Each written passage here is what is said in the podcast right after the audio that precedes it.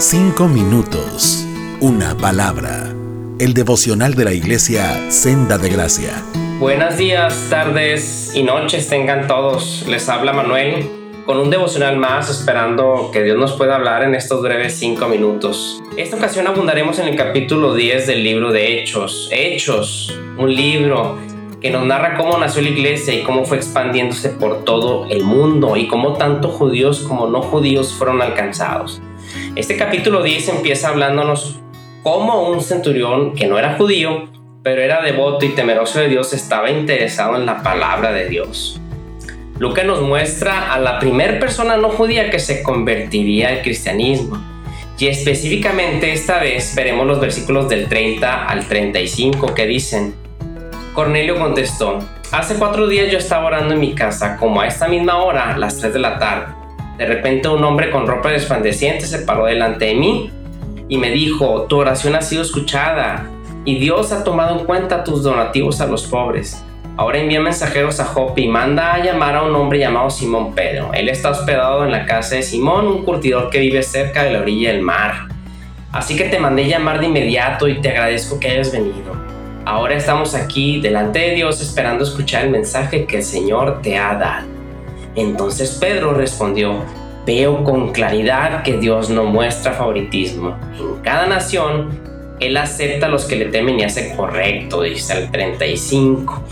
Aquí vemos a Pedro abriendo su corazón a Cornelio con esta contestación, declarando que Dios ya le hizo ver que ya no debe hacer favoritismo ni acepción de personas que deben escuchar la palabra. Pedro nunca esperó predicar el Evangelio a los gentiles, siempre lo, lo había hecho a los judíos sintió que estaban fuera del alcance del amor redentor de Dios y muy probablemente le resultó pues difícil sentir amor por los soldados romanos que mantenían a los judíos en persecución, pero sin embargo Dios estaba obrando ahí en Pedro. Había preparado tanto a Pedro como a Cornelio el centurión para esta ocasión registrada en este capítulo. Capítulo, por cierto, con mucha trascendencia para la propagación del Evangelio, lo podremos ver en Hechos 11, 17 y 18, donde dice, y como Dios les dio a los gentiles el mismo don que nos dio a nosotros cuando creímos en el Señor Jesucristo. ¿Quién era yo para estorbar a Dios? Dice. Cuando los demás oyeron esto, dejaron de oponerse y comenzaron a alabar a Dios y dijeron, podemos ver que Dios también les ha dado a los gentiles el privilegio de arrepentirse de sus pecados y de recibir vida eterna. Aquí vemos claramente otra vez cómo Dios no hace acepción de personas, ni tú ni yo lo deberíamos de hacer. Todo esto cambió con el esparcimiento del Evangelio y el cristianismo fue la primera religión en ignorar las limitaciones raciales o culturales o nacionales que había. Jesús vino a derribar todas esas barreras. Pedro lo tenía claro y estaba presente para dar el mensaje del Evangelio a los gentiles. El favoritismo, hermanos, nos hace mucho daño. Mostrar favoritismo es dar preferencia a una persona por encima de otra y con los mismos derechos. La Biblia es muy clara al decir que el favoritismo no forma parte de la voluntad de Dios para nuestras vidas. En primer lugar, mira, el favoritismo no concuerda con el carácter de Dios para nada. Dice Romanos 2.11, no hay acepción de personas para con Dios. Dice Efesios 6.9, todos son iguales para Él. En la traducción al lenguaje actual dice, Él no tiene favoritos. En segundo lugar, la Biblia enseña que los cristianos no deben mostrar favoritismo. Dice en Santiago 2.1, hermanos míos, que vuestra fe en nuestro glorioso Señor Jesucristo sea sin acepción de personas.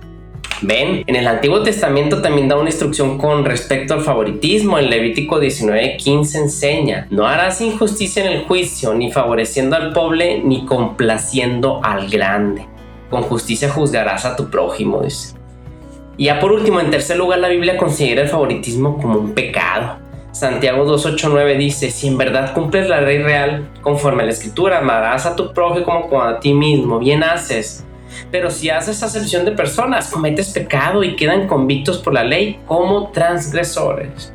Y hermanos, esto es para nosotros. Me gustó esta frase que dice, si estás haciendo favoritismos como barrera para que se predique la palabra, entonces somos un estorbo para la obra de Dios. Entonces, el favoritismo es una ofensa grave contra el mandato de Dios de amar al prójimo como a uno mismo tenemos favoritismos nosotros también cuando escogemos a quién predicarle la palabra. Puede ser que no lo hagas porque no tienen tus mismas preferencias, tu mismo nivel social, edad, aficiones, etc. El Evangelio de Jesús no solo reconcilia a las personas con Dios, sino también da las bases para la reconciliación con otras personas. Jesús vino a unir a los pueblos a través de su palabra.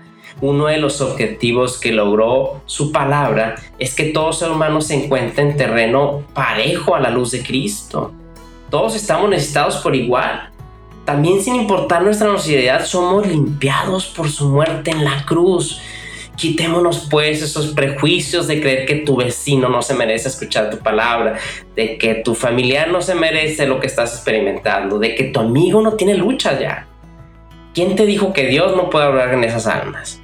¿Quiénes somos nosotros para definir quién sí y quién no? Dios te bendiga. Cinco minutos, una palabra